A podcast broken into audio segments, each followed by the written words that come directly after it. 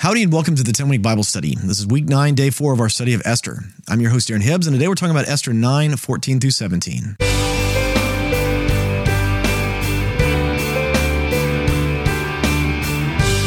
Well, welcome back to the 10 week Bible study. Again, I'm your host, Darren Hibbs. And before we jump into today's study, I, I want to remind you to read the book of Esther 10 times in the 10 weeks. We've only got this week and next week left of Esther, but it's not too late to start reading it once a week for these last two weeks, if you will. You really will get so much more out of God's word when you read it like that as we're going through these studies. All right, with that, let's go ahead and pray before we start today. Lord, would you open our eyes and our ears to hear what your word has to say to us? Speak to us and fill our hearts with the knowledge of you. We want to know you more, not just more about you. In Jesus' name we pray. Amen. With that, let's jump into God's word. I'll be reading today from the NIV. This is Esther 9, starting in verse 14.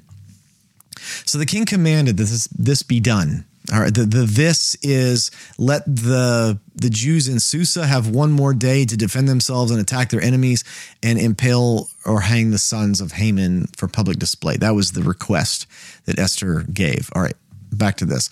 Uh, so the king commanded this be done. An edict was issued in Susa, and they impaled the ten sons of Haman. The Jews in Susa came together on the 14th day of the month of Adar, and they put to death in Susa 300 men, but they did not lay their hands on the plunder. So again, there were uh, 800 men in total in the city of Susa over these two days that attacked the Jews.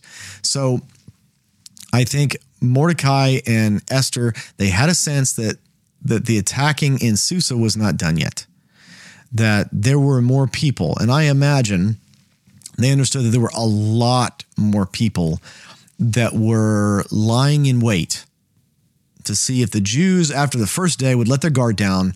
And then they're lying in wait for day two to attack them. And I think attack specifically Mordecai to overthrow this Jew who's ascended to the highest seat of power. I think that's what's going on. Bible doesn't make that especially clear, but why else would they have this second day only in the city of Susa? I, I think there's a whole bunch of underhanded, sneaky things going on afoot, and Mordecai and Esther know that, and so they say, okay, give an edict to do, to do this one more day. And so they essentially put all the Jews in Susa back on high alert for the next day. And sure enough, another 300 people show up to fight.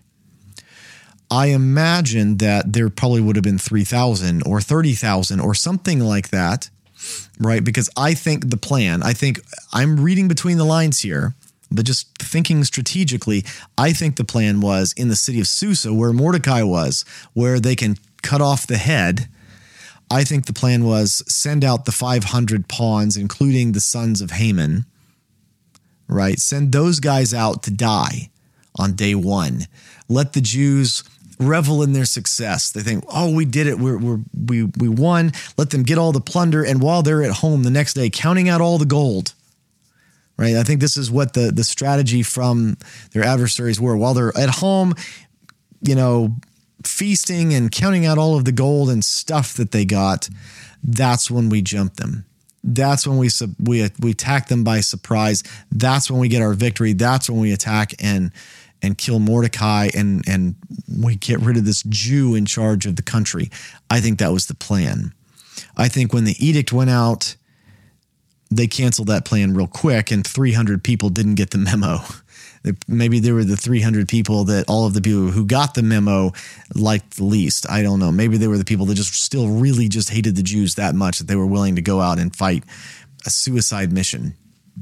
But whatever it was, this wasn't going on everywhere else in the kingdom, only in Susa. So the only reason I can think for that is that this is a, a genuine coup attempt, right? Because their day to legitimately kill the Jews is kind of over, but it almost seems like they want they want Mordecai's head and they're willing to do it on the next day.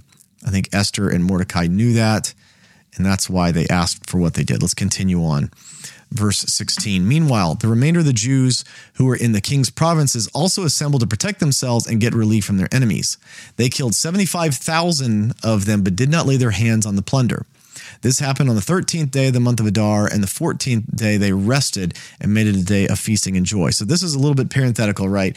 We've had the second day of fighting in Susa 300 people are killed on that day. And then we're talking, we're going backwards and saying, okay, but the day before, everywhere, everywhere else, they killed 75,000 people that came to attack the Jews all over, all over Persia.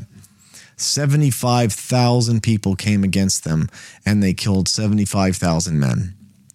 But in all of these cases, on day one in Susa, on day two in Susa, and on day one throughout the rest of the kingdom, wherever they attacked, they didn't take the plunder. And we discussed why I think why that is. It's because they're they're in their minds fulfilling um, the command given to Saul when it came to the Amalekites and and the King Agag and, and all of his descendants specifically. That's where all of this has come from. I think they all very much understand that. I think that's the the subtext going on throughout the book of Esther is this is the descendants of the kings of the Amalekites trying to annihilate the Jews once again.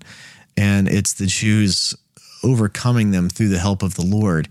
And because Samuel told Saul, do not touch any of the plunder from the Amalekites.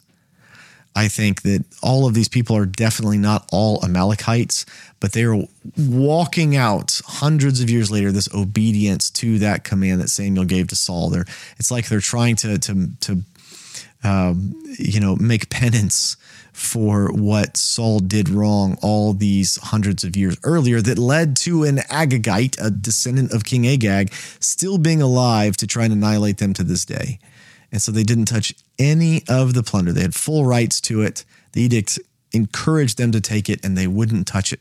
Not a single Jew. Think about how if there's 75,000 of them that died and they were overpowered by a larger force. Think about how many people there were and none of them, not one, nobody, nobody laid their hands on the plunder. That is a unified front. That is that is amazing. I'm sure that the command from Mordecai is, "Hey Jews, I told you you can take their stuff, but don't you dare do it. We're not we're not going to touch their stuff. We're going to treat this as our obedience in place of Saul to Samuel's prophecy. Don't touch their stuff." And again, everybody in the palace is afraid of Mordecai, and I'm sure the Jews must have been even more afraid of Mordecai. They're not going to cross him. And so nobody touches any of this thing, any of the, the plunder. Now, again, we don't have, the Bible doesn't tell us directly that Mordecai or anybody else that don't touch it.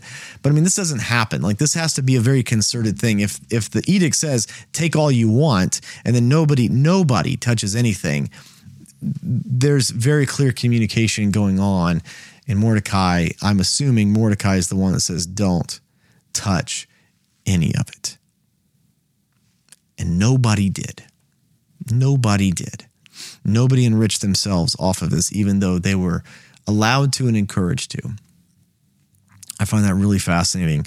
And I find that the, the, the main subtext going on underneath everything that we're reading in the book of Esther is they they feel like they are righting a wrong hundreds of years in the making. Hundreds and hundreds of years later, I think they feel like they are righting a wrong they're obeying the Lord when their king disobeyed the Lord. It was the disobedience that got them exiled in the first place. This ever increasing disobedience that really, in some ways, started with that one act of disobedience. It was that act of disobedience that essentially lost Saul the kingdom. Uh, so many things over the history of the kings, you can kind of go back. Well, that was one of the first acts of disobedience. We're going to obey in his stead. I feel like this is th- these are some of the things that I imagine are going on inside the Jews' minds during this time period. And again, this is not the, just the Jews in Susa and what we call Persia. The Persian kingdom extends all the way to Israel itself, to the land of Judah, to Jerusalem, where it's currently being rebuilt by the exiles who've gone back. They're currently rebuilding in Jerusalem, and they're having a one heck of a time doing it. When we read um, Ezra and Nehemiah, we see all of the troubles they're going through, but this is inclusive of the land of Israel and the struggles they're having there. I I just I, I love this book for what it says, but also I think what it doesn't say. I think that the the things that are going on in the background, the subtext, that is uh it's almost I, I also i wonder like why doesn't it just why didn't the author here of esther make this very clear that this is the reason they were doing this is because of saul's disobedience? Why is it a in my mind kind of a wink wink nod nod? He's an agagite. Let me rephrase that. Again remember he's an agagite. And again he's like he's an agagite. It says it so many times. And it you know tells us that the Mordecai is a descendant of Saul. All of these things are set up in the book, but it never just directly comes out and says, and Mordecai told them, don't lay your hands on any plunder because of the disobedience of King Saul back all those hundreds of years earlier. I don't understand why it doesn't say that, but to me as I read this, it's it's just so evident that that's what's going on behind the scenes. And I, I find that so mysterious and so fascinating that the author here chose to write this book in such a way. All right, that's all I've got for today. For the 10 week Bible study, I'm your host, Darren Hibbs, and I can't wait to see you next time. Hey, thanks for tuning into the 10 week Bible study podcast. If you've enjoyed this podcast, would you consider leaving a review for it on your podcast app of choice? It really helps other people find out about this podcast, and my heart is for people to fall in love with God's word. Thank you.